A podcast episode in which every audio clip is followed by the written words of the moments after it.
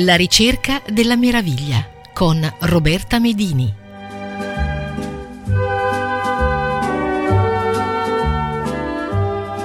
Ascoltatori e ascoltatrici di Radio Francigena, benvenuti. Sono Roberta Medini, sono una guida ambientale escursionistica e vi parlo di meraviglia. Oggi vi vorrei raccontare o insomma cercare di spiegarvi un po' eh, quello che faccio durante le mie escursioni. Ma prima di, di, raccontarvi delle mie escursioni, vi voglio raccontare dei miei sopralluoghi. Cioè, io prima vado a verificare una serie di, di posti, di itinerari, che poi diventeranno le proposte che, che andrò a fare. Come nasce l'idea di un itinerario, di una proposta escursionistica? Io mi interrogo su quello che potrebbe essere bello e meraviglioso Ovviamente parto da quello che è bello e meraviglioso per me, sperando ovviamente che questo poi sia altrettanto bello e meraviglioso per voi. Una volta che ho definito su carta, diciamo, su mappa, dove voglio andare, eh, mi reco sul posto, faccio il percorso e mi guardo in giro. Ovviamente le valutazioni sono diverse, eh, la difficoltà, la pericolosità, la logistica, ma una delle cose ovviamente fondamentali è quanta meraviglia c'è nelle cose che andrò poi a proporvi. E questa meraviglia io la valuto da molti punti di vista. C'è la meraviglia dal punto di vista del paesaggio, la meraviglia dal punto di vista umano, gli incontri che si possono fare, i racconti che possiamo ascoltare, anche quello che vi posso raccontare io. C'è tutto uno studio rispetto alle cose che vedo eh, dal punto di vista botanico, dal punto di vista eh, delle leggende, eh, degli aneddoti, della storia di quel territorio, di quei posti e tutto dovrebbe confluire in una grandissima bellezza, in un'esperienza unica. E dove la vado a cercare questa bellezza? Dove vado a cercarla la meraviglia? Potrei partire e andare, come ci eravamo già detti in altre puntate, all'altro capo del mondo. Però, un po' vista la, la situazione contingente del periodo, la vado a cercare invece dietro casa, eh sì, perché ho scoperto che a Bergamo, io sono di Bergamo, eh, c'è tantissima bellezza. Le montagne ci proteggeranno dalle società e dai loro affari, dalle multinazionali, dalle regole dei giochi. Lì vi aspetta, non te ne andare. Voglio vederti ancora qui tra l'ordine e il disordine di un borgo medievale, ma tu mi rispondi così. Un paese ci vuole, non fosse che per il gusto di andarsene lascio i miei libri sul ramo aspettami se vuoi. Le montagne ti seguiranno sui piatti bianchi di una cena o nei rumori di una metropolitana. Li ascoltale mentre lavori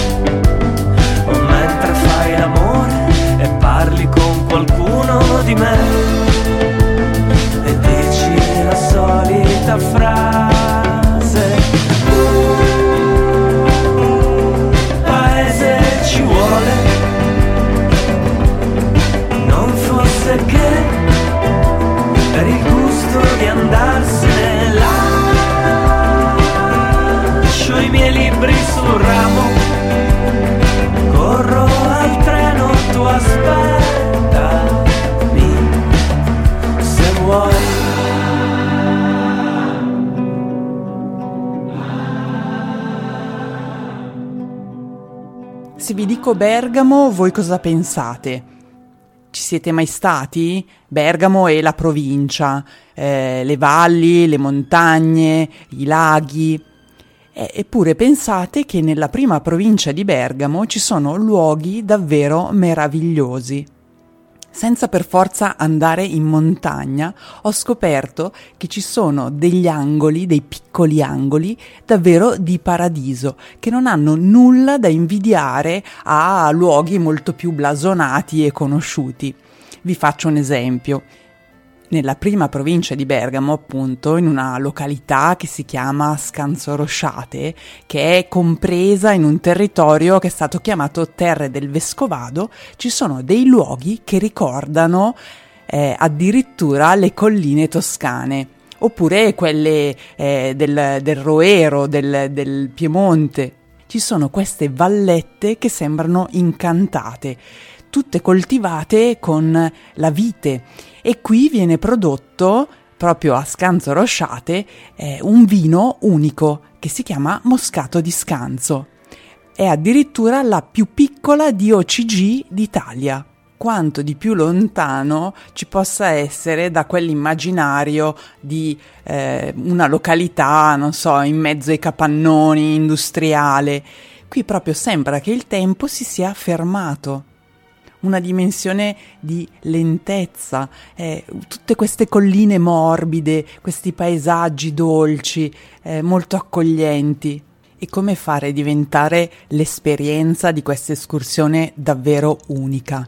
Beh, oltre a camminare in questi luoghi meravigliosi, possiamo assaggiare quello che cresce, quello che, che viene prodotto proprio dove mettiamo i piedi. Cioè c'è un'immersione che diventa totale nel luogo.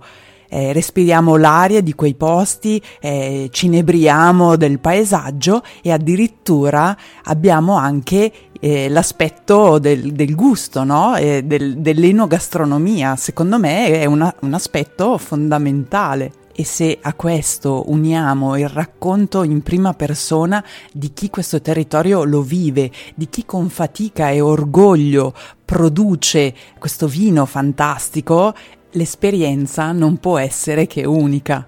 Ma la meraviglia in questa escursione, eh, di cui devo dire sono un po' innamorata, non finisce qui, perché per caso, e eh sì perché ogni tanto ci vuole anche un po' di, ehm, eh, di, di fortuna, diciamo, per non usare altri termini, ho scoperto addirittura delle grotte che poi andando un po' a cercare eh, del materiale insomma eh, come fossi un'investigatrice eh, ho scoperto che erano delle cave di cemento. E ancora andando più a fondo nella ricerca nella scoperta eh, ho trovato dei documenti di una persona che aveva lavorato in questa cava e la testimonianza di questa persona, leggere i suoi racconti, ci catapulta inevitabilmente in quel periodo storico, in quello che lui provava, in quello che lui sentiva. È come se noi fossimo catapultati in quel momento, in quel contesto. E così durante un'escursione noi diventiamo cavatori di cemento,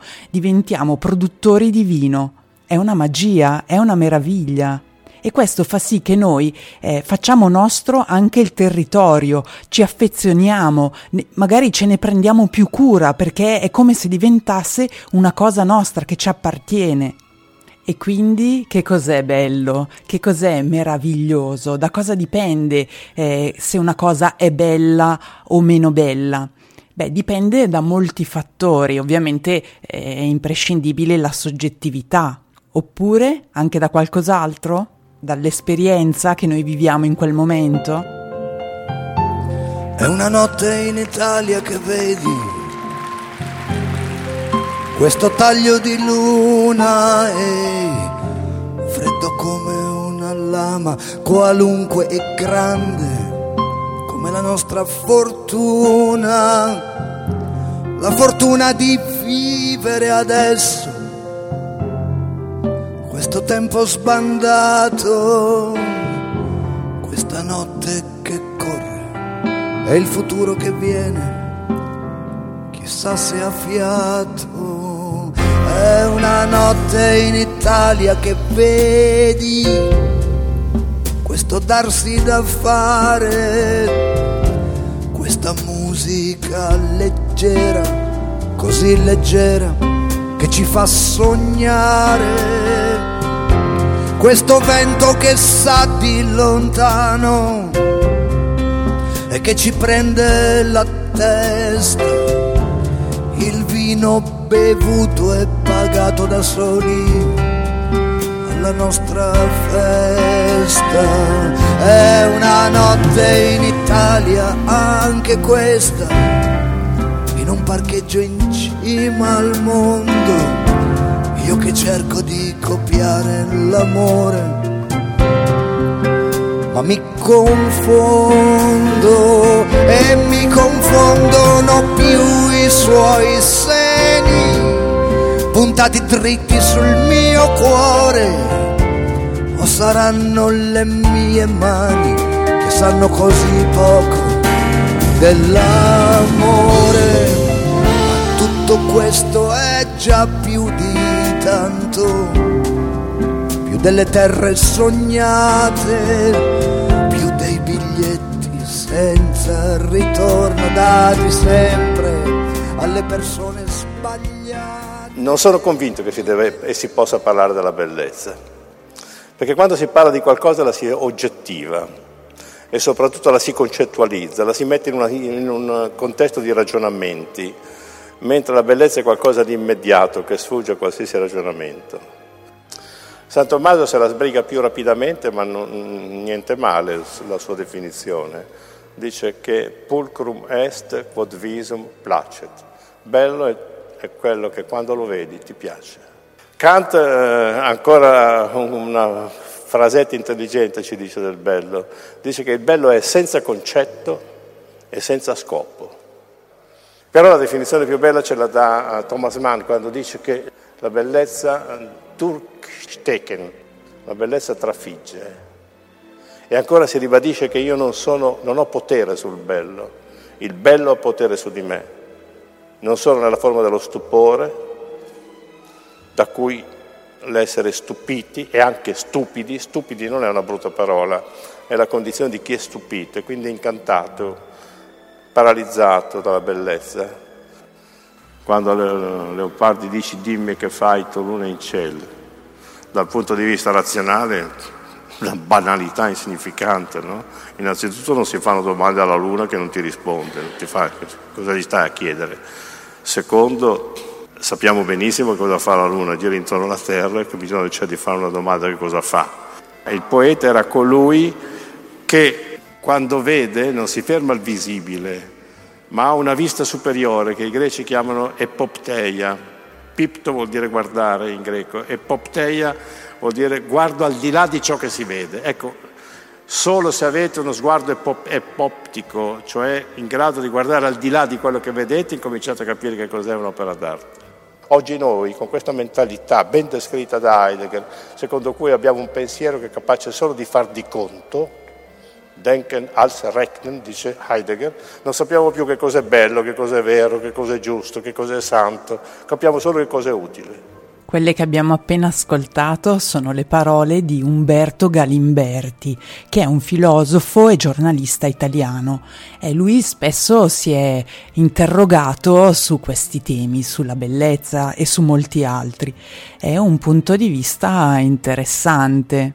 Ora non vi resta che venire all'escursione e poi magari ci ragioniamo anche un po' insieme, no? Se siete d'accordo, se, se invece avete un punto di vista completamente diverso dal mio. E, e come fate a venire all'escursione? Ah, perché no, non ve l'ho mai detto? Eh, allora dovete andare sulla pagina Facebook eh, di incammino.org o il sito internet e guardare gli eventi e il calendario e poi iscrivervi. Oh, io vi aspetto, eh? Poi ne parliamo. Anche questa puntata volge al termine. Come sempre un immenso grazie a tutti gli ascoltatori e le ascoltatrici che mi hanno dedicato tempo e attenzione. Un grandissimo abbraccio e alla prossima. Ciao!